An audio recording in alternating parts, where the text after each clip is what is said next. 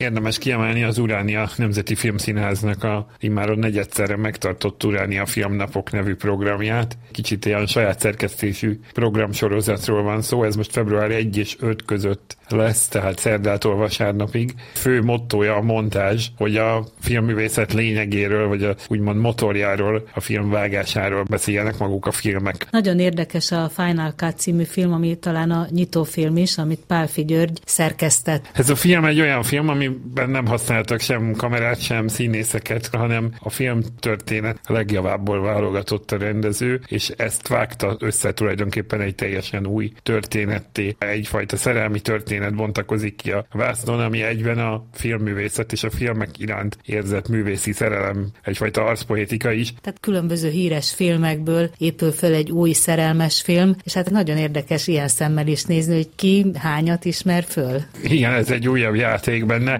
és szerintem az egészben ezt az érzelmi pluszt is ez adja, hogy felismerjük a különböző filmeket kezdetektől napjainkig, magyarokat, külföldieket egyaránt. Mennyire csak ingyenceknek ajánlja ezt az Uránia filmnapokat, és mennyire élvezhető mindenki számára? Vannak valóban ilyen vágyfülűeknek való, vagy ingyenc programok, viszont minden nap van meghívott vendég, általában filmesek, rendezők, egyetemi oktatók, akik kicsit segítenek megmutatni azt, hogy tulajdonképpen miért is válogatták ezeket a filmeket. Vannak olyan filmek is, amik az elmúlt években mozikban voltak, például a Saul fia is bekerül, az kicsit így a hangkeverés szempontjából érdekes, de vannak nagy klasszikusok is, Szabó István, Makkároly, Ingmar Bergman filmje, például a Persona, ami ugye az arc, a közeli arcképeknek a hatását mutatja meg nagyon jól. Inkább azt mondanám, hogy nem is ingyen művészeknek, hanem érdeklődőknek, tehát azoknak, akik szeretnék megismerni, hogy igazából a vágás vagy a montázs, ezek mennyire fontos alkotóelem, és mennyire meghatározó része a filmnek. Lesz például külön egy olyan program, amikor az 1956-os események két különböző feldolgozását fogják megmutatni. Csütörtökön két filmet fognak bemutatni egymás után. Először az Így történt című filmet, ami az események itthoni feldolgozása, egyfajta kommunista propagandafilm volt, illetve a Magyarország lángokban, ami az emigráció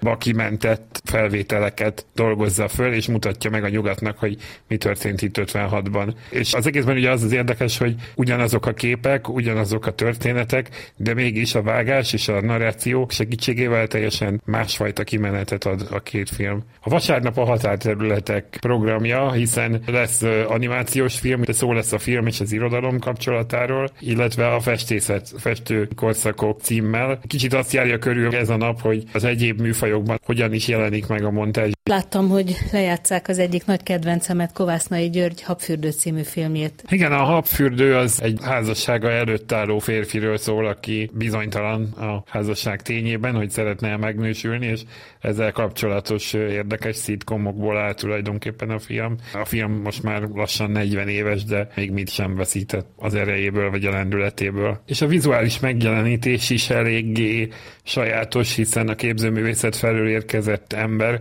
kicsit meg is újította ezzel az, az addigi animációs technikákat, úgyhogy a maga idejében ez korszakalkotó volt, ezt talán mindenképpen érdemes megnézni ebből a szempontból ezt a filmet.